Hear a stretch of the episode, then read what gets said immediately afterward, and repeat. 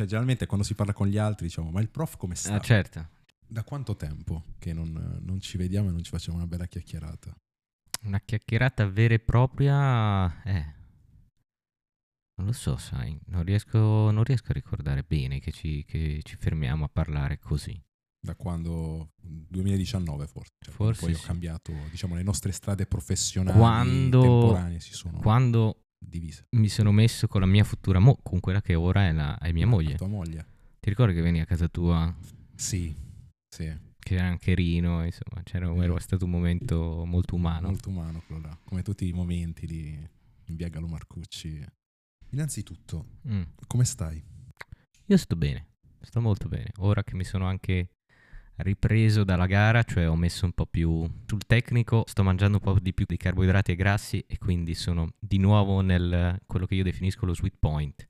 Ho ripreso un paio di chili, ho un po' più di grasso in più, questo aiuta qualche ormone e quindi sono un po' più rilassato. Eh, c'è di nuovo la libido, che è una questione quando sei in preparazione gara, che non c'è, a un certo punto non c'è e quindi sto proprio meglio, meno stressato, dormo meglio, riposo meglio, penso meglio, ma penso che a un certo punto della preparazione per me è bellissimo. E quando mi cadevano delle cose per terra o dovevo raccogliere qualche cosa, il mio pensiero era, te lo giuro, oddio adesso mi devo piegare. Addirittura così... È così.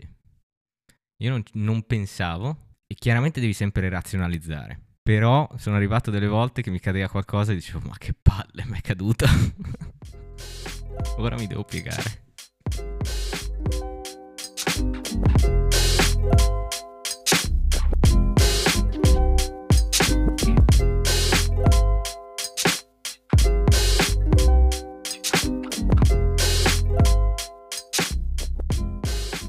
Bene, eh, mi chiamo Lorenzo, sono un ragazzo di 31 anni, compiuti da poco, settimana scorsa. Lavoro in un negozio di articoli sportivi dove ho conosciuto Vito ed era il mio capo, proprio del, del reparto in cui eravamo.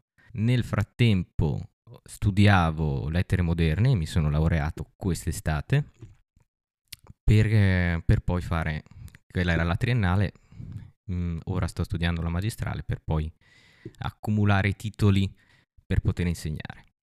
Italiano, storia, geografia alle medie. Insomma, la mia classe di concorso, il fare il professore, nell'idea, nelle intenzioni ci sarebbe fare il professore alle medie. Per me le medie è stato il momento in cui mi si è incastonata nella mente la grammatica e il piacere di leggere, che tra l'altro era un progetto che avevamo fatto alle medie, si chiamava proprio il piacere di leggere. E quindi io vorrei, nelle intenzioni più pure del mondo, insegnare e incastonare la grammatica nelle teste di bambini, che poi diventeranno ragazzi, delle medie. E farli crescere con questa meraviglia nel, nel cervello. Cosa ne pensi invece della società e di come ci si esprime oggi? Non basandoci sul giusto o sbagliato a livello di etica, ma giusto o sbagliato a livello proprio di espressione. Infatti mi ricordavo molto bene la tua aspirazione proprio di stare alle scuole medie perché ricordo la tua frase era stata è il momento giusto per incastonare nella testa delle persone il giusto concetto da portarsi, da portarsi dietro. Sì, cioè il, il presupposto che è un po' idealistico è che se tu sai quello che pensi, sai quello che dici. E se sai quello che dici, è molto probabile che tu sappia quello che fai. Riallacciandomi alla domanda che mi hai fatto, uno dei problemi che mi sembrano, che poi per quel che riguarda l'insegnamento io lo vivo di luce riflessa, cioè mia moglie fa l'insegnante da 5 anni ormai e quest'anno è andata di ruolo alle medie e quindi i racconti in classe, io non ci sono mai stato in classe, sia chiaro, ho dato ripetizioni, era un, un centro dove si davano ripetizioni, quindi non ho la minima idea di cosa significa essere in classe, quindi sono ancora pieno degli ideali. Quello che so è quanto lei mi racconta e poi la sua prospettiva di quello che vive. Però quello che noto negli adulti o nei giovani adulti è, eh, che a me sembra più che altro evidente, soprattutto, eh, non so, eh, online, ok, usiamo questa espressione un po' da, da boomer, è che uno dei grandi peccati della nostra tempolinea è la comprensione del testo. C'è una scarsa capacità o una pigra capacità di comprensione del testo e questo non è sia responsabilità di non sapersi esprimere intende- facendosi capire, ma anche pigrizia nel voler intendere quello che si sta dicendo. Quindi o cogliere quello che non si è detto, o decontestualizzare quello che si è ascoltato, magari per poco tempo, perché, oppure infine perché proprio non si è capito quello che qualcun altro ha detto. E questo cosa significa? La, comprens- la comprensione del testo riguarda il, lo spettro più ampio possibile, da una mail che poi va andare a lavoro, dalle bollette che ti arrivano a casa, da un acquisto che puoi fare online. Tutti e tre, e se ci vogliamo mettere una cosa ancora più quotidiana, eh, andare al bar a chiedere il caffè, tutte e quattro le situazioni prevedono una relazione di una relazione anche, cioè io ti sto parlando, sto comuni- una relazione comunicativa con l'altro che prevede che io comprenda quello che tu mi dici e che tu comprenda quello che io ti dico. E se c'è un'interruzione di questo meccanismo, o si litiga o si polarizza, insomma, avviene magari quello che si può anche vedere più spesso, un, uno schieramento manicheo riguardo a tantissime tematiche. Una tematica immediata, eh, non so, magari non so se questo ha senso tenere o meno, una tematica che mi è capitato ieri di discutere con mio babbo. Riguarda, non so se è presente, il fatto di cronaca relativo al, all'autobus elettrico quella, que, eh, quella circostanza e il dibattito poi si è spostato non tanto sul fatto in sé, ma poi sull'elettrico. Ma cosa c'entra l'elettrico? E, questo a me sembra un intoppo della comprensione del testo. Perché cosa succede? Bene, stiamo, eh, stiamo discutendo poi sull'elettrico e cosa, in, qual è la conseguenza finale è che dopo ci sono questi due schieramenti polarizzati a favore o contro l'elettrico quando si dimentica che sono verti- morte 20 persone. Cioè, di cosa stiamo parlando veramente nel merito, non di quello che è successo, ma di quello che qualcuno vuole, senza nessun complottismo, ma vuole nel senso ci polarizza verso una discussione che non riguarda più quello che è successo, ma riguarda un'altra cosa che per interessi specifici di cui si vuole parlare. Da quello che ho compreso io, e magari mi sbaglio, secondo te questo si potrebbe un po' smussare con una giusta educazione nella comprensione, chiamiamola del testo? Allora, eh, la faccenda secondo me è, è, è, complessa, cioè non è che la scuola risolve tutti i problemi, cioè eh, la scuola, eh, banalmente se uno ci pensa, uno quante ore a scuola? 5, 6, poi le altre 19 è a casa. Quindi la scuola può chiaramente arrivare fino a un certo punto. Quello che avrebbe senso o avrebbe più senso sarebbe appunto una visione un po' più programmatica in cui la scuola è, l'educazione in senso lato, è uno degli aspetti programmatici in cui agire. E capisco che sia un po' fumoso quello che voglio dire, cioè eh, c'è sia dal il punto di vista educativo, educare le persone eh, i, i futuri, le future persone, i futuri adulti in un certo modo, ma anche gli adulti in un certo modo e quindi tutto il sistema, cioè dalle elementari all'università, ma anche l'ambiente lavorativo, cioè se a lavoro si parla in un certo modo, si comunica in un certo modo, saranno i genitori di quei ragazzini che vanno a scuola, che quindi avranno come esempio fuori dalla scuola nelle 19, altre 19 ore ad avere a che fare con un tipo di discussione in una certa maniera. Ma non solo, i contenuti che vengono fruiti, quindi i, i video, i podcast che parlano in un certo modo. E allora a, a nostra volta ci sono altri stimoli. Cioè, sappiamo bene che il, la personalità, la, le libere scelte, se vogliamo chiamare libere, sono il risultante di una serie di stimoli e quindi bisogna che sia programmatico il tipo di stimolo e non, non, è detto che poi ne consegua automaticamente che un certo tipo di stimolo che porti alla volontà di una discussione complessa renderà tutti umani perfetti. però sarebbe bello e non mi, pa- non mi ricordo chi, ha- non mi ricordo esattamente chi ha detto questa frase, penso sia uno dei fratelli Verri, sarebbe bellissimo, lui si riferiva agli scrittori, se ci fossero tantissimi buoni, qualche capolavoro e pochissimi pessimi. Questo non sarebbe male se arrivassimo a una situazione del genere. Invece di pochi mediocri, uno bravissimo e una pletora di, di no di scarsi, però di, cioè, di spostare poi il buono è diventato il mediocre e quindi il, il, quello che ora è bravo, insomma, non so se sono stato chiaro. No, no, assolutamente, ma io poi mi perdo anche, come dicevo prima, nella tua capacità di, di esprimere il concetto perché mi piace veramente tanto e te ne ho sempre dato atto delle tue doti da oratore eh, che secondo me te dovresti puntare. Ma ogni tanto mi perdo anch'io, eh? cioè, io, anche, cioè devo dire che mi perdo. Ti, mi perdi, perdo. ti perdi anche e tu. si nota. Però un domani sarò eh, ben felice magari di affidare mio figlio ai tuoi Ah, beh, caspita, caspita. Come tu lo immagini il tuo primo giorno in classe?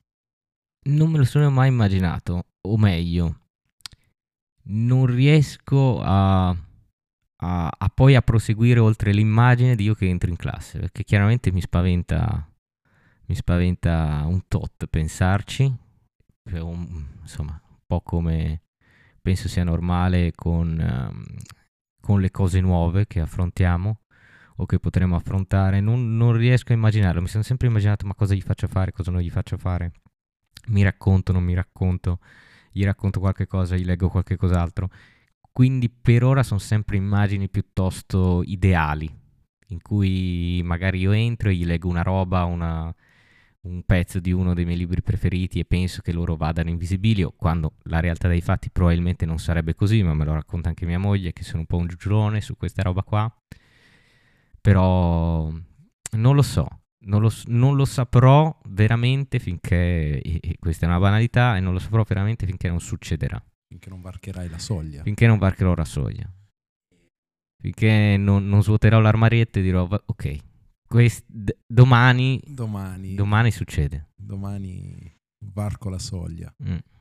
Mentre una domanda più specifica allora ti faccio. Che tipo di, ra- di, rapporto ti aspetti di avere con i ragazzi in classe? Come ti poni? Cioè, l'amico, il professore che non ha quel tipo di, non so se il termine è giusto, confidenza, una via di mezzo, comprensivo?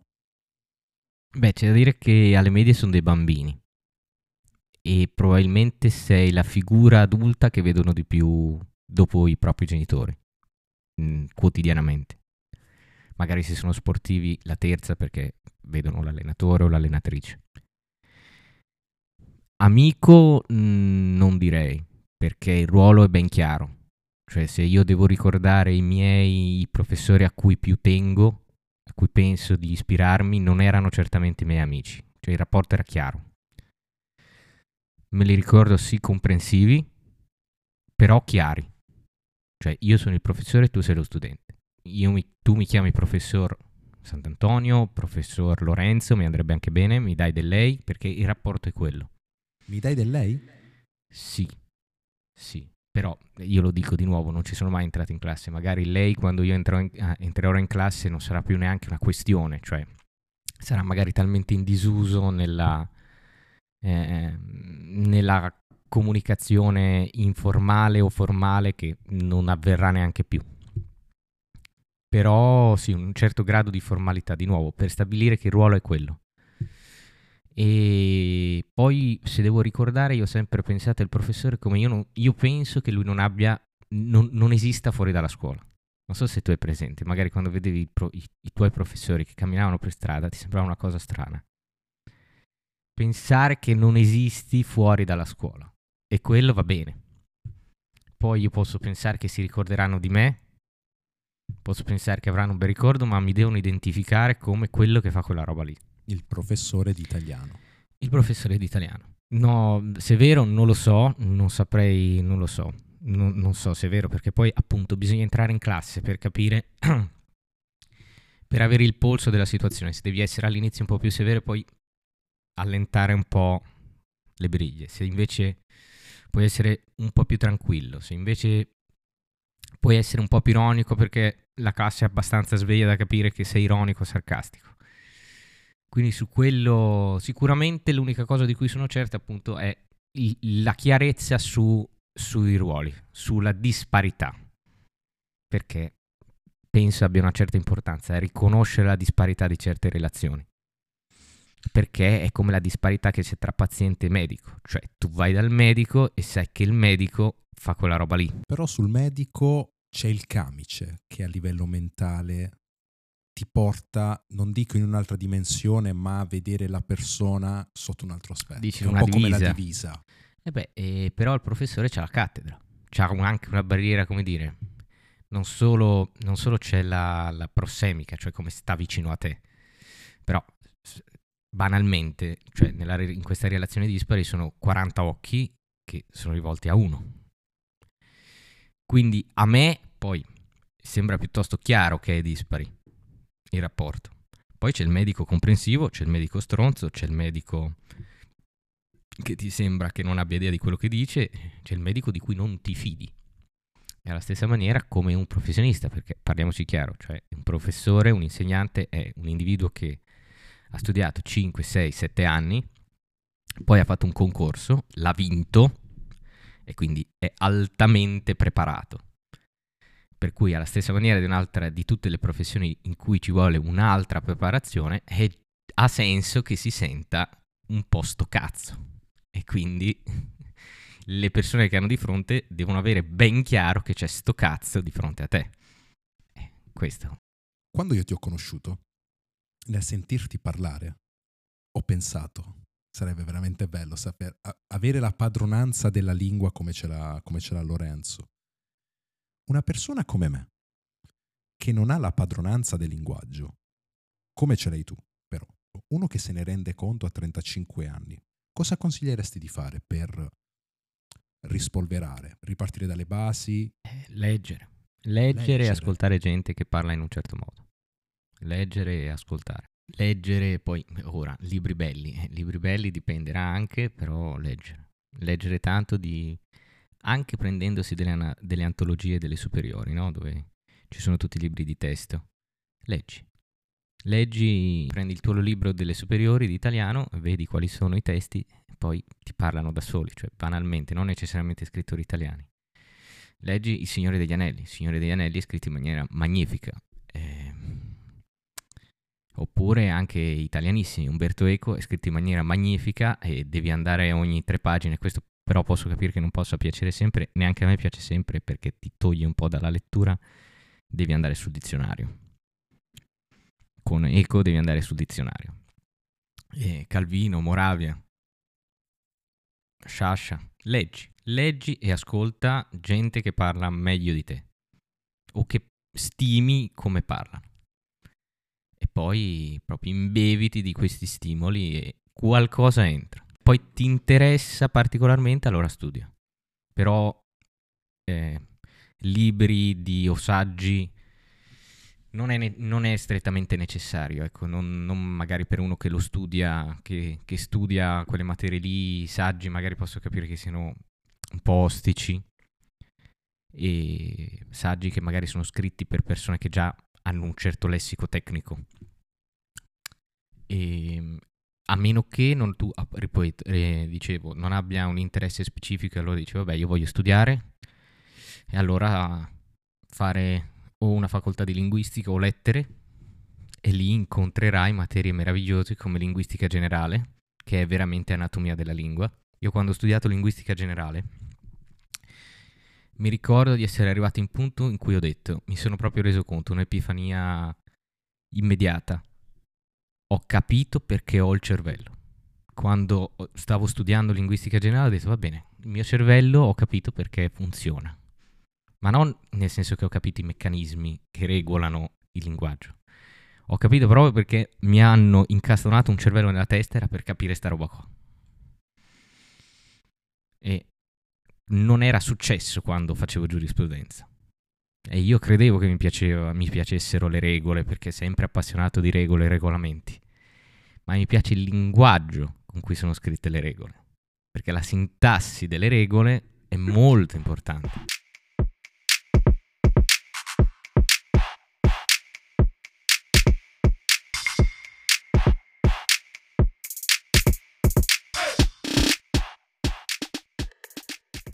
Andiamo su un argomento più leggero. Adesso tralasciamo il, la tua missione, la tua ambizione e andiamo su un argomento che secondo me ti è già venuto fuori un mezzo, un mezzo sorrisino.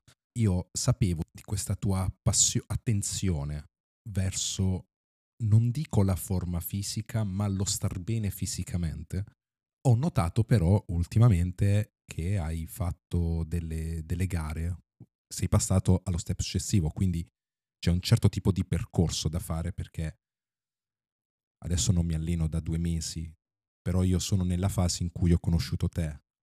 Alimentarsi in una certa maniera, allenarsi per stare bene, ma non, non riesco a fare lo step perché non ho la costanza e l'impegno. Cosa ti ha fatto decidere di alzare la posta in gioco? Perché ricordo che avevi già un nutrizionista che ti seguiva sì. di Bologna, mi ricordo. Sì, sì, sì. sì. E, ehm, raccontami un po' il tuo percorso dall'inizio, quindi l'avvicinamento a questo tipo di, di sport a oggi. Bene, beh. Allora, come tanti, non oso dire tutti, ma come tanti, a 17-18 anni per anche avere un'identità o per essere un po' più riconosciuto, dici vabbè, voglio una forma fisica migliore. Anche e soprattutto per i tipi di fisico che piacevano alle tue coetanee. E quella era l'epoca di Twilight, con il famigerato, spero, e non famoso, eh, Taylor Lautner si chiama, o Lautner, non, non, so quale sia la il pronuncia. protagonista, il lupo, il Jacob, lupo. Il, lupo. Okay, okay. il quale si toglieva a, a, con merito la maglietta ogni occasione che aveva e mostrava un, un addominale, degli addominali, una parete addominale scolpita e dei pettorali prepotenti. E quindi vedendo o credendo che la fascinazione non fosse per il bel viso, ma solo molto più tardi capisci che era il bel viso e dopo c'erano i muscoli. Pensavi che avere i muscoli allora e quindi inizi ad andare in palestra, inizio ad andare in palestra. Nel frattempo su YouTube cosa fai? Guardi 4 minuti, 10 minuti gli addominali di pietra e quindi il mio primo rapporto con l'allenamento fisico è quello. Insieme c'è quello che dicono tanti e qui di nuovo secondo me tutti, no ma io faccio a corpo libero, non vado, non uso gli attrezzi perché sennò divento troppo grosso. Questa è una frase ovviamente falsissima, magari, magari fossi così, cioè tu fai un piegamento, alzi una volta il bilanciere su una panca piana e boom, prendi 10 kg di massa magra, magari. E l'altra considerazione è che il primo giorno in cui sono andato in palestra è l'ultimo giorno in cui non mi sono sentito secco. E va bene. Quindi io inizio ad andare in palestra così, non, non, non ci vado perché dico no, se no divento troppo grosso e va bene. Quindi corpo libero, i vari parchetti con le sbarre, trazioni, eccetera. Nel frattempo correvo e avevo la presunzione di eh, fare eh, delle corse lunghe, campestri 5, 10, 12, 20 km, ma le cosce che la genetica mi ha donato mi dovevano far capire il contrario e l'ho capito quando mi sono ammalato per una campestre e non ho più corso. Poi da quel momento lì non ho proprio più corso se non per calcetto.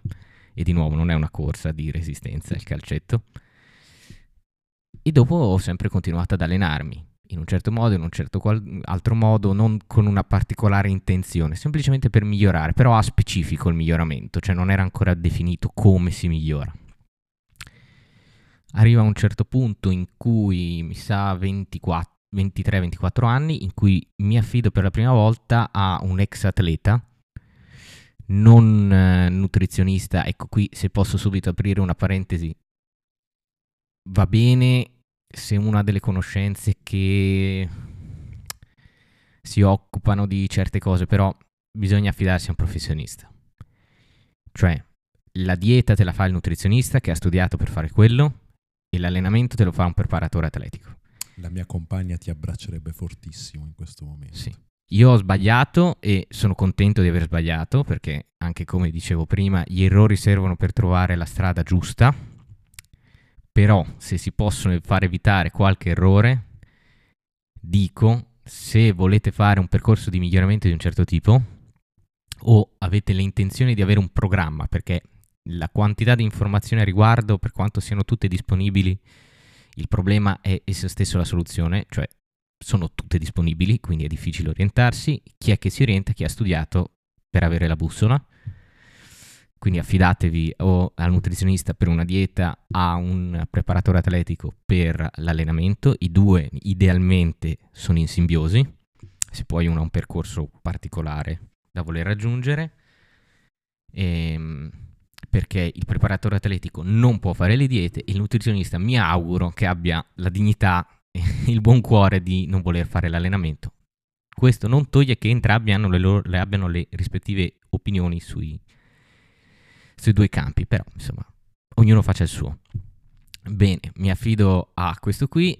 Ogni volta evidentemente lui faceva le plicometrie, che le plicometrie sono prendere certe porzioni con il plicometro, che è questa macchina che misurerebbe nella maniera meno imprecisa possibile le zone eh, di accumulo di grasso, di massa grassa, che si chiamano appunto pliche, cioè no, non le zone, ma le zone dove prende le misurazioni si chiamano pliche, possono essere 8, 16, 32, insomma lui mi pareva le facesse con 16, da lì stabiliva un po' qual era la mia massa magra e massa grassa, ogni volta stranamente era la mia miglior forma di sempre quando lo specchio, anche qui altro consiglio, lo specchio parla, nonostante il tizio nello specchio sia a volte un po' infido. E vabbè, continuo ad allenarmi, continuo a mangiare in un certo modo, e dico ma manca qualche cosa, manca qualche cosa, nel frattempo aumentano le conoscenze, aumentano le possibilità, cioè intendo sui, su YouTube iniziano a comparire persone che parlano di fitness in un certo modo, in maniera chiara, in maniera trasparente, nei limiti di quello che si può dire, cioè nel senso non, non, in questo paese non si può dire ad esempio se prendi delle sostanze endogene, no, esogene, scusate, e, e da lì inizio ad accumulare un po' di conoscenza. Poi, sempre con questa persona, dico, va, io non, però non mi sento di migliorare, c'era cioè sempre qualche cosa che mancava.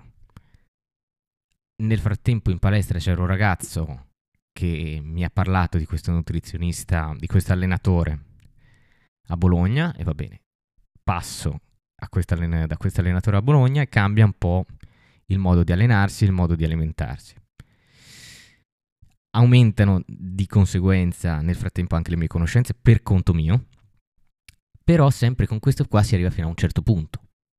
Cioè, il miglioramento, va bene che il miglioramento fisico si può misurare, però alla fine ti, ti vedi se, sei, se stai migliorando, se sei migliorato. E questo, già i miei dubbi nascevano, questo è il 2018-2019, fino a che non arriviamo al lockdown.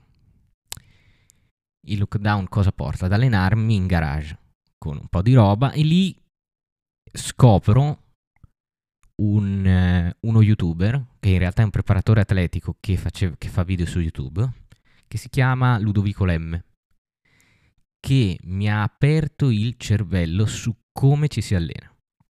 Cioè, se prima magari ero molto spostato su come si mangia, poi quando te, cioè, mi ha dato l'occasione di capire che in realtà il lavoro, l'intenzione di un bodybuilder e dopo anche trovare l'indole sportiva che più mi appartiene, più sento appartenermi, quello che importa è quello che fa in sala. Fa in sala, c'è il carburante, fa in sala. Spaccati, cioè spaccati, impegnati in sala. E ragiona su quello che fai. Come lo fai, perché lo fai, con quale scopo, con quali intenzioni, con che, con che risultati, cosa vuoi sentire, cosa ti interessa. E quel periodo di allenamento in garage ha, por- ha proprio portato a questo cambiamento di prospettiva.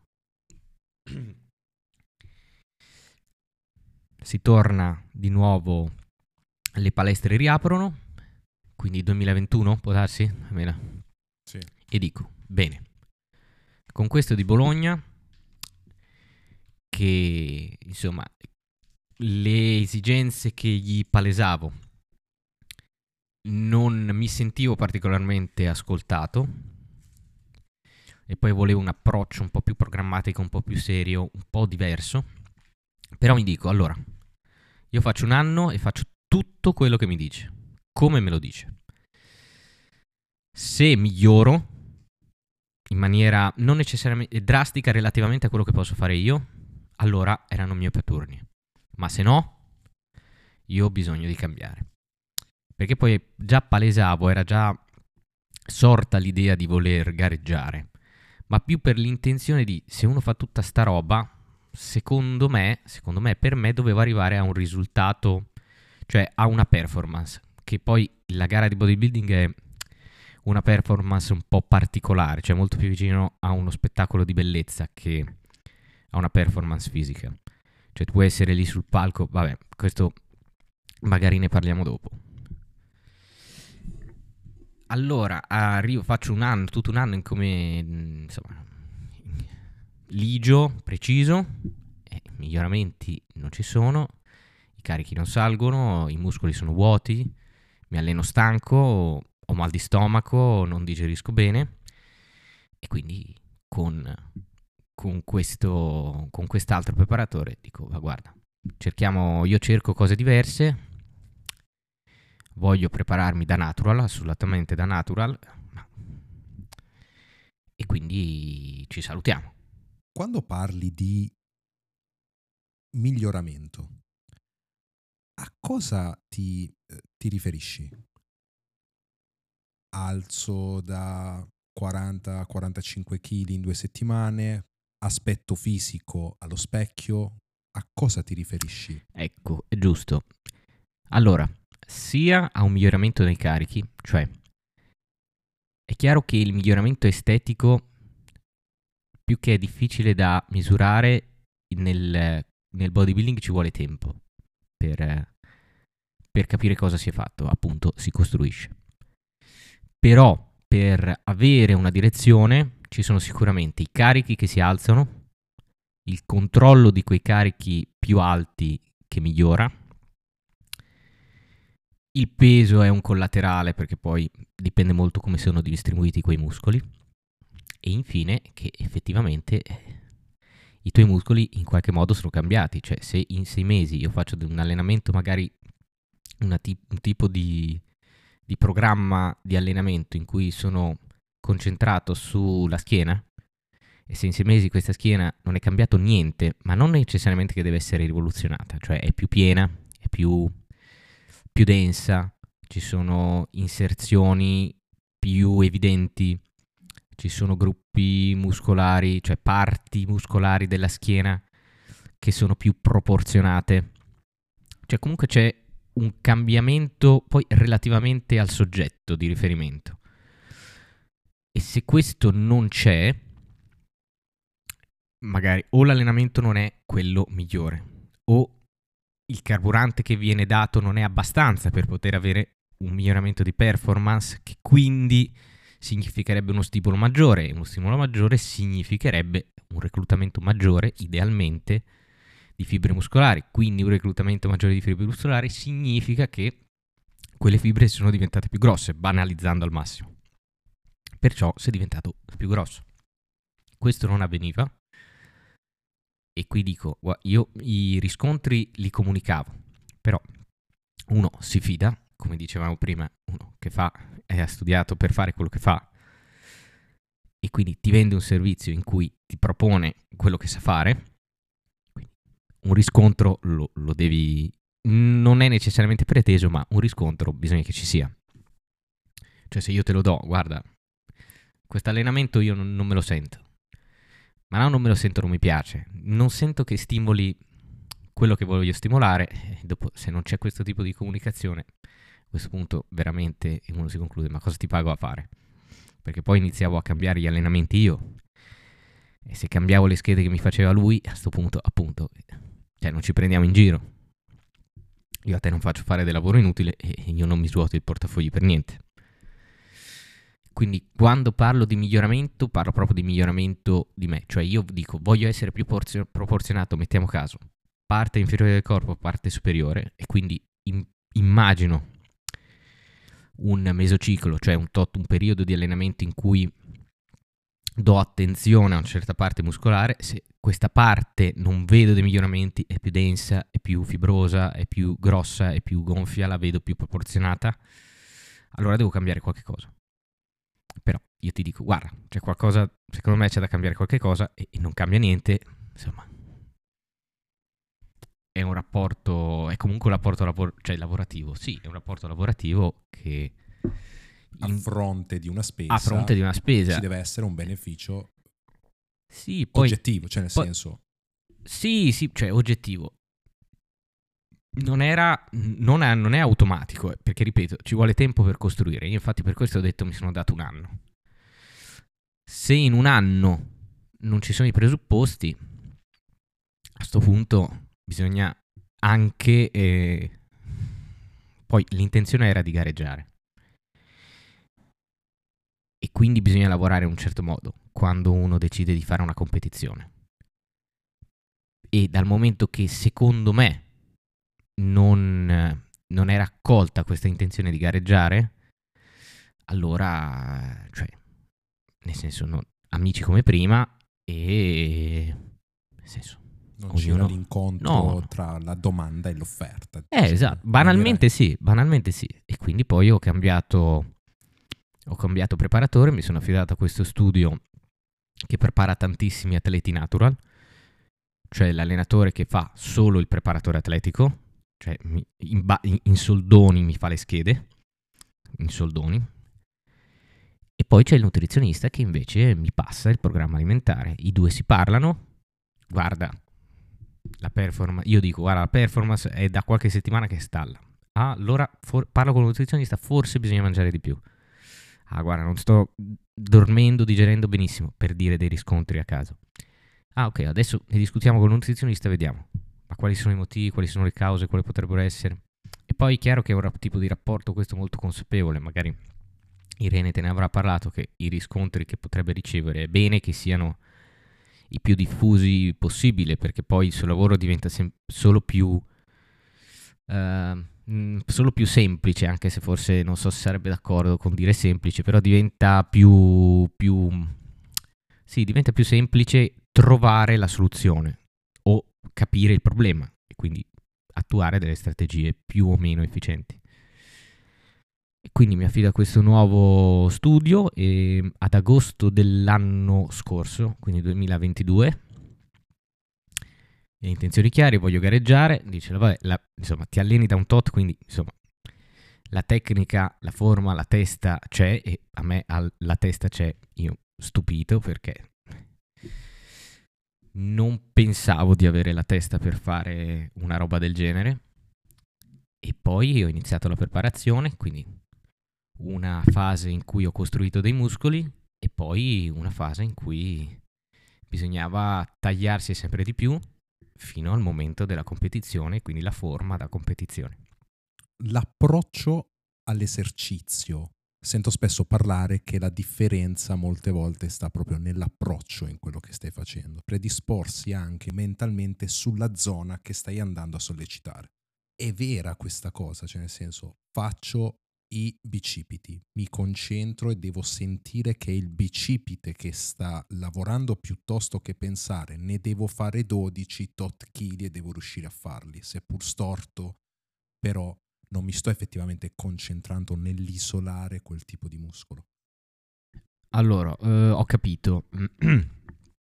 Anche lì dipende dal tuo obiettivo. Cioè, il tuo obiettivo dice vado in palestra per stare bene un'ora, mm, vado in palestra per parlare con le, i miei amici della palestra, va bene, cioè, insomma, sposta, però quello è spostare dei pesi. Allenarsi è un'altra cosa. Cioè, uno va lì per, almeno per quel che mi riguarda, uno va lì per fare quello. Cioè, oggi è un giorno di spinte, bene, oggi è un giorno di spinte. Nel momento in cui metto in piede in sala, io so che devo fare delle spinte. Quindi mi approccio all'esercizio pensando a quello che devo fare. Il mio range di ripetizione è quello, le serie sono quelle, però nel workout design, cioè nel giorno rispetto alle serie che devo fare quel giorno, sono eh, quello lì. il movimento che devo fare quello e quali sono le intenzioni di quel gesto. Cioè una spinta, delle spinte con manubri su panca piana, qual è l'intenzione di quell'esercizio? Ok, stimolare i fasci alti del pettorale. Bene, quindi fasci alti del, te- del pettorale. Quanto peso ho fatto la settimana scorsa? Quante ripetizioni? Ok, bene. Ne avevo 6-8, ne ho fatte 8 con i manubri da 36. Perfetto, questa settimana 30, 38. Con una forma impeccabile dalla prima e l'ultima. Tra la prima e l'ultima. Come un pendolo. Perfette. Cioè perfette. Perfette per me. Per, per la mia struttura fisica. Quindi sì, sono d'accordo. L'approccio mentale cui fa, con cui fai quel qualcosa è, è diverso rispetto a vado, vado, vado, lì in palestra. No, no, io, io sto andando lì per costruire dei muscoli. E per costruire dei muscoli quali sono gli strumenti adatti a me? Questi. Gli strumenti adatti a me, come io li posso usare? In questo modo. Il mio modo è sufficiente? Sì, no. Sì? Siamo sicuri? No? Perché no? E dopo... Wow. Veniamo alla preparazione per la gara. Allora, c'è stato, come dicevo prima, un primo periodo di costruzione. Quindi, essendo uno spettacolo in cui fai vedere i muscoli, ci vogliono i muscoli. Quindi, un primo periodo in cui costru- ho costruito, mangiavo di più in buona sostanza, perché mi allenavo forte. Il rapporto è poi diventato quello. E poi da marzo, da febbraio di quest'anno ho iniziato una lenta discesa calorica. e quindi da febbraio, 4, eh, marzo, aprile, maggio, giugno, luglio, agosto, settembre, quindi sono 42 settimane? 42 settimane di preparazione alla gara vera e propria. Quando parli di calo calorico, concretamente cosa succede durante il tuo giorno? Semplicemente mangio di meno, mangiavo di meno. Nello specifico erano certi macronutrienti che assumevo di meno. Che cer- se per un certo periodo per assistere la performance i carboidrati erano molto alti, hanno iniziato gradatamente a scendere in favore delle proteine, ma anche lì dipende dal periodo e dal soggetto. Magari io rispondevo bene a mantenere i carboidrati alti fino a un certo periodo, poi alzare eh, diminuirli progressivamente per aumentare leggermente le proteine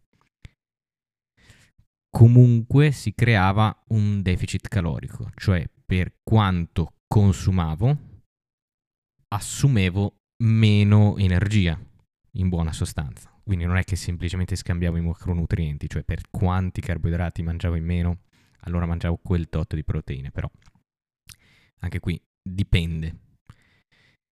Però in buona sostanza ho iniziato a mm, assumere di meno di quello che consumavo fino ad arrivare a un punto in cui veramente mangiavo da piccione.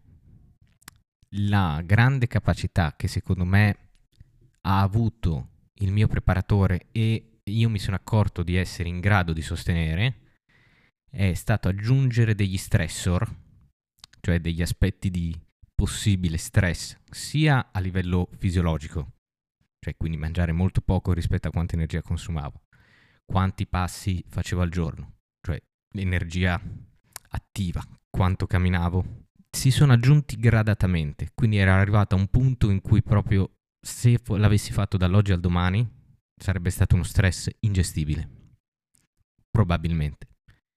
Invece arrivavo al punto che magari mangiavo 1600-1500 calorie al giorno, facevo 15-17 mila passi al giorno, 20 minuti, 30 minuti di cardio al giorno e ero sereno, stavo bene, tranquillo, Chiaro, ci sono stati dei giorni in cui ero un po' affaticato. Prima ti raccontavo che se mi cadeva qualcosa pensavo, oddio, ora la devo raccogliere. Ci sono stati dei periodi in cui non dormivo benissimo, poche ore perché mi svegliavo per la fame, però ero sereno e questo mi ha stupito molto. Mi ha stupito perché non pensavo di essere in grado, non avendolo mai fatto, non pensavo di essere in grado però a quanto pare ho trovato insomma una roba che mi riesce. E se ti dovessi raccontare dal punto di vista mentale, c'è da una parte che avevo molto ben chiaro dove volevo arrivare. E dal momento che era molto ben chiaro dove volevo arrivare, sapevo che quello da fare era quella roba lì. E se avessi fatto di meno, chi potevo biasimare se poi il risultato non avrebbe corrisposto alle mie aspettative, se non me stesso. Quindi bisognava dare, io ho detto, bisognava dare il massimo. Se voglio il massimo, bisogna che io dia il massimo. Poi il massimo che riesco a dare io. E a un certo punto, proprio ho pensato anche poche settimane dalla gara, che a prescindere da come sarebbe andata, consapevole che avevo dato il massimo, ero comunque soddisfatto. Perché ho detto ce la faccio, non sono non sono nervoso, non sono infastidito.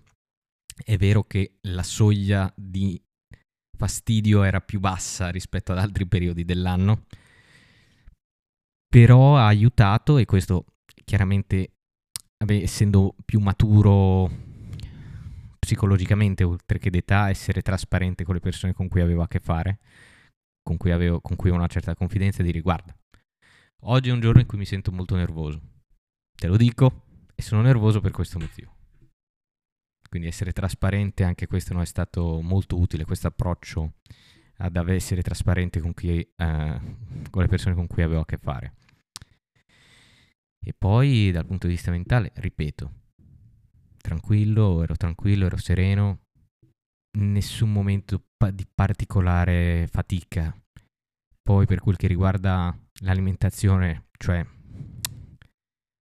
il pensiero di una pizza, il pensiero di, di, un panino, il pensiero del sushi, io ti dico la verità, io non ce l'ho da anni. Cioè, anche lì però è stato un passaggio più psicologico, cioè non vedere più il, lo sgarro concentrato sul cibo, ma il pasto libero concentrato come occasione sociale. Cioè, io non voglio mangiare parte dopo togliersi gli aggettivi, eh, cioè togliersi le denominazioni male e bene, di mangiare male e mangiare bene. E quindi se io voglio mangiare fuori, non è perché voglio mangiare quella cosa lì, è perché voglio, non so, farmi una serata con gli amici, voglio fare, andare a cena con mia moglie.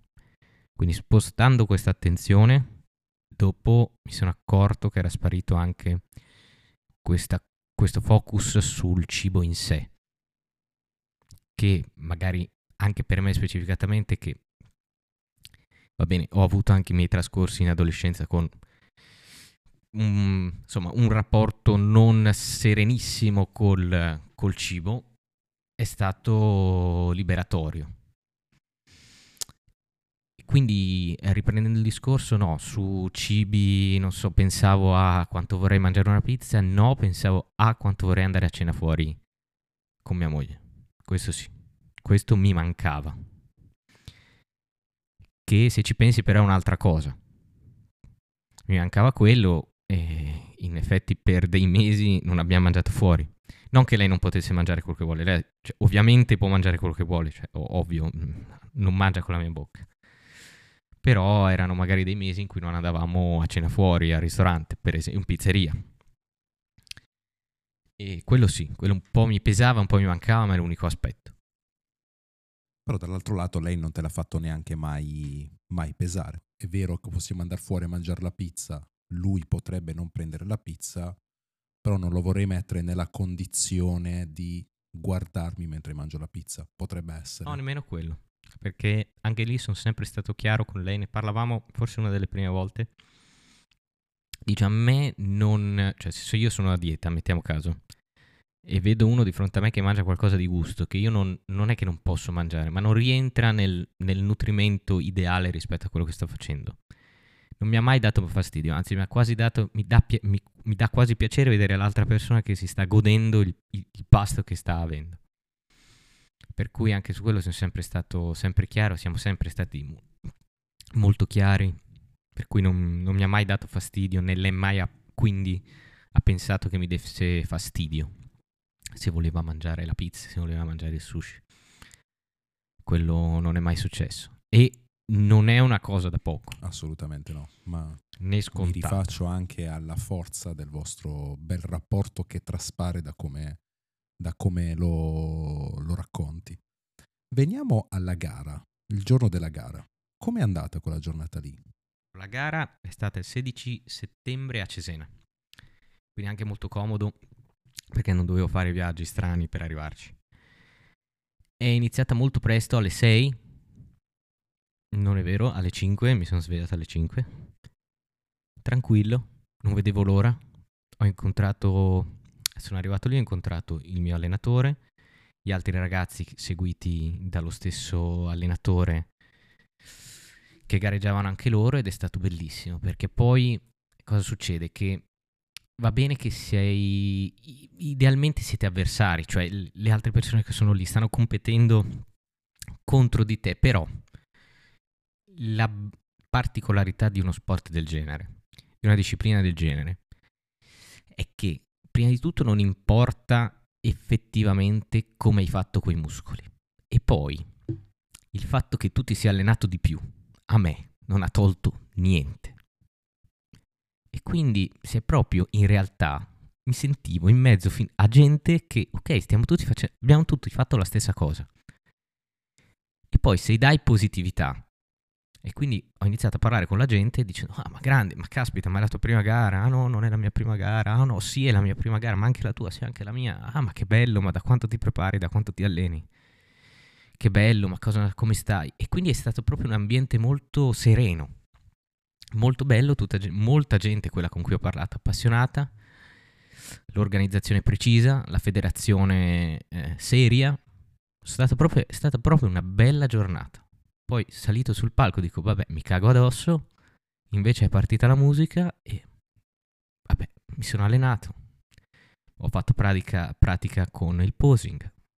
Quindi quello che dovevo fare l'ho fatto, basta farlo. partita la musica, ah, dovevo star là. Era, ho avuto la sensazione, ah, bellissimo, bellissimo. Ed è stato proprio bello.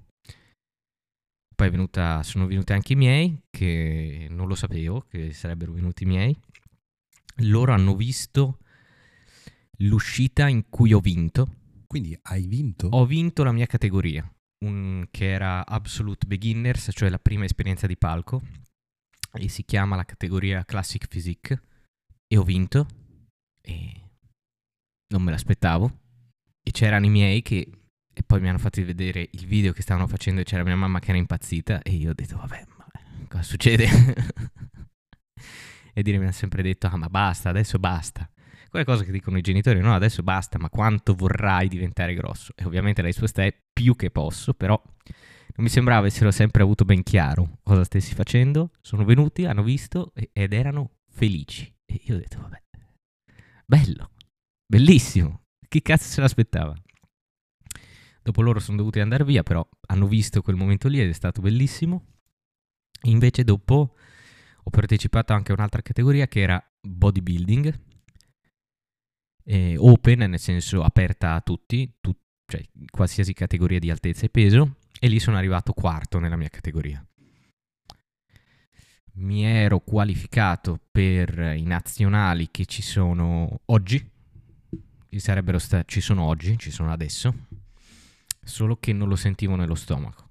Finita la gara il giorno dopo, ho detto no, non è questo l'anno, perché quest'anno volevo arrivare alla gara. Sarà, ci risentiamo tra qualche anno, tra un paio d'anni con una montagna di muscoli in più, il mio pensiero sarà voglio arrivare al nazionale. E quindi la gara che serve per qualificarsi è una tappa, non è l'arrivo. Invece in questa occasione mi ero reso conto che io stavo pensando ad arrivare lì. E non ero più... ero svuotato dal, dallo scopo successivo. E quindi anziché fare le cose male, perché sentivo di avere i, i presupposti di i sintomi di se faccio male dopo non sono soddisfatto, fermiamoci fin tanto che sono appagato.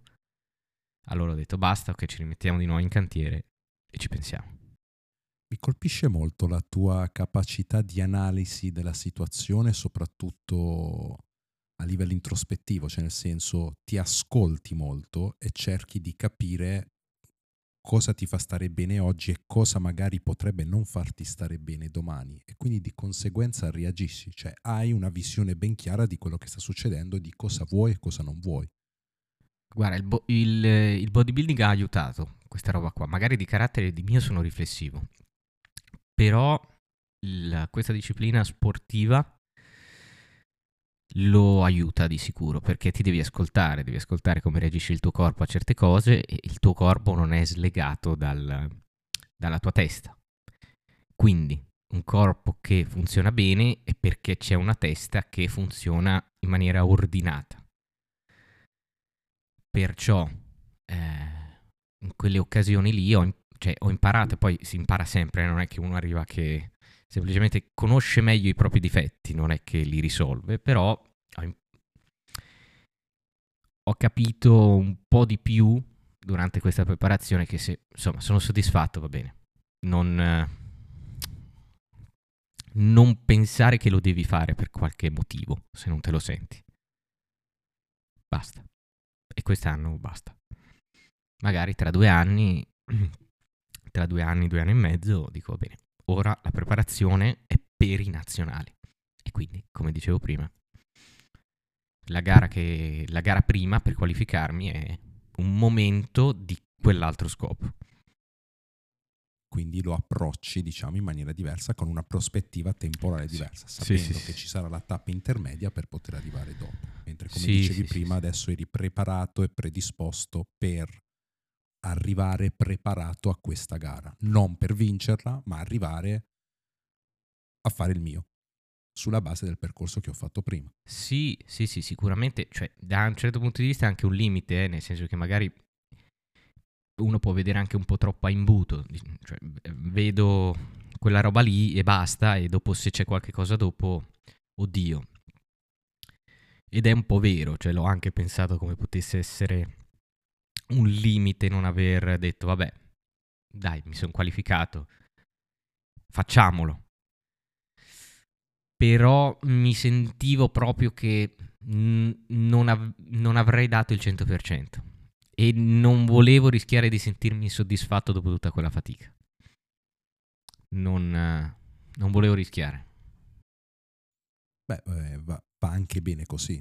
Se ti senti di reagire o prendere determinate decisioni sulla base di quello che pensi sia giusto o sbagliato, l'importante è essere consapevoli della scelta che si è presa. Quindi chi più di te può sapere cosa è giusto o sbagliato sì, per sì, te sì. stesso. Questo è vero, questo è vero.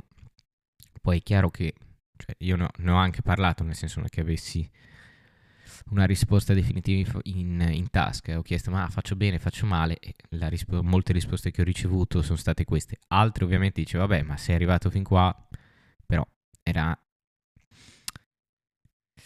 Capivo perché lo dicevano, cioè sei arrivato fin qua tanto vale, perché forse non hanno ben chiaro che cosa significa una preparazione di questo tipo. Perché, cioè, non, non, sarebbe riduttivo che non è stata dura, perché è stata dura, è stato bello che sia stata dura, cioè le cose facili non, cioè, sono le cose difficili che danno soddisfazione. Però costringersi a fare qualcosa di difficile, eh, non, cioè, riformulo il concetto. Io non è che chiaramente mi aspettassi di vincere, però non era lontano dai miei pensieri. Perché chiaramente se uno compete, eh, il risultato è il best case scenario, no? Vincere. E invece se e non c'è il pensare di perdere. Invece lì stavo pensando, vabbè, ma vado lì, mi faccio una figura, faccio una figura barbina. E quindi rendendomi conto che c'era anche questo pensiero, no, cioè, voglio andare lì per stare lì. Cioè, me la voglio giocare e anche come stai lì sul palco fa la differenza. Cioè anche uno che vince o uno che arriva in una certa posizione, magari c'è gente che sulla carta è più muscolosa di te, però tu ti sei mostrato talmente sicuro di te che quell'altro sembrerà più piccolo. Anche perché sono, cri- sono giudizi di persone che ti... Gu- cioè, non è come una gara di salto in alto, che lì è la valutazione è quanto hai saltato in alto, non quanto hai fatto bene quel gesto, che ovviamente è una correlazione quanto hai fatto bene quel gesto, quanto hai saltato in alto, ma non è un giudizio su quanto è bello il gesto. E invece il bodybuilding è un giudizio estetico. Perciò, se tu convinci delle persone, che va bene, qualche cosa tu devi avere, ma se convinci delle persone che con la tua aura sei più di quello che sembri, e magari un posto lo, lo, guadagni, una posizione la guadagni.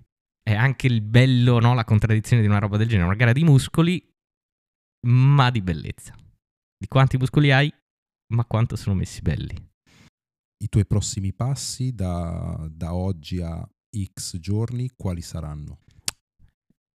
Allora, Anzi, te la faccio anche più specifica. Ok. Ti piacerebbe anche essere una figura di riferimento anche in ambito fitness un domani?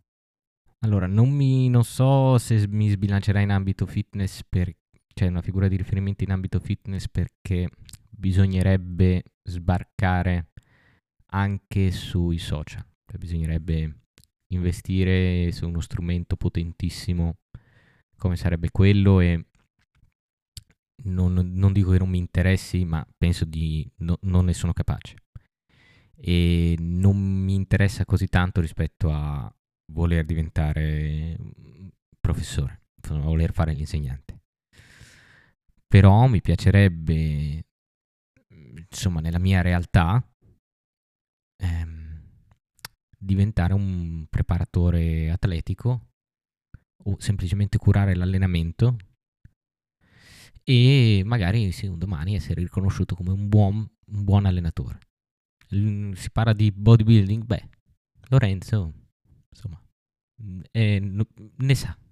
Lorenzo ne sa, ci vorrà tempo, gavetta, perché l'intenzione sarebbe di iscriversi per avere il patentino, perché poi su quest'ambito, in ambito sportivo, in Italia è un po' più che fumoso e schizofrenico. E per poter lavorare come istruttore di sala penso che sarà una gavetta importantissima perché lì avrai i casi di studio più disparati possibili e quindi sarà una gavetta necessaria e poi magari passare un domani ad avere veramente dei clienti veri e propri cui a cui io curo l'aspetto di allenamento. Questo sarebbe su quell'ambito lì. Continuare a studiare, continuare a crescere, continuare a fare, perché non penso che mi fermerò con le competizioni e gareggiare finché posso.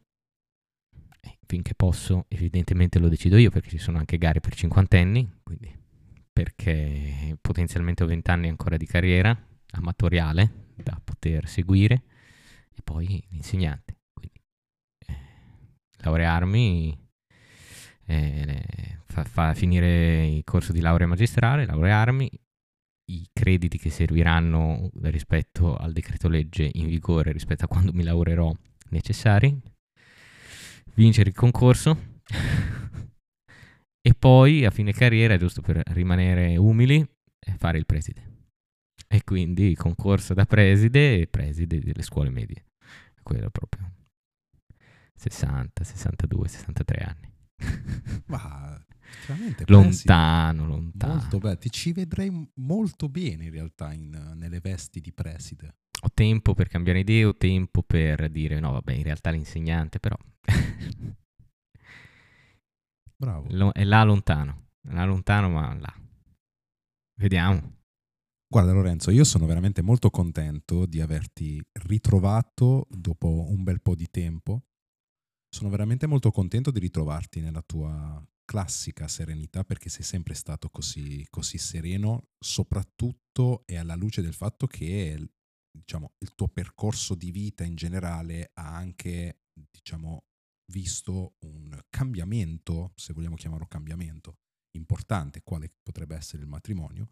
Anche quello sta andando, eh, vedo, percepisco che sta andando molto bene, lo sapevo già al principio perché ti vedevo molto, molto contento e molto preso dalla, dalla, relazione. Mi dispiace che quella parte di chiacchierata informale che abbiamo avuto fuori dai microfoni nella pausa non abbiamo traccia, eh, però ti, ti, vorrei ringraziare di quella chiacchierata perché è stata una delle nostre solite chiacchierate. Mi hai riportato a, a riflettere su determinati aspetti della vita in generale. Grazie Lorenzo. Eh beh, grazie a te.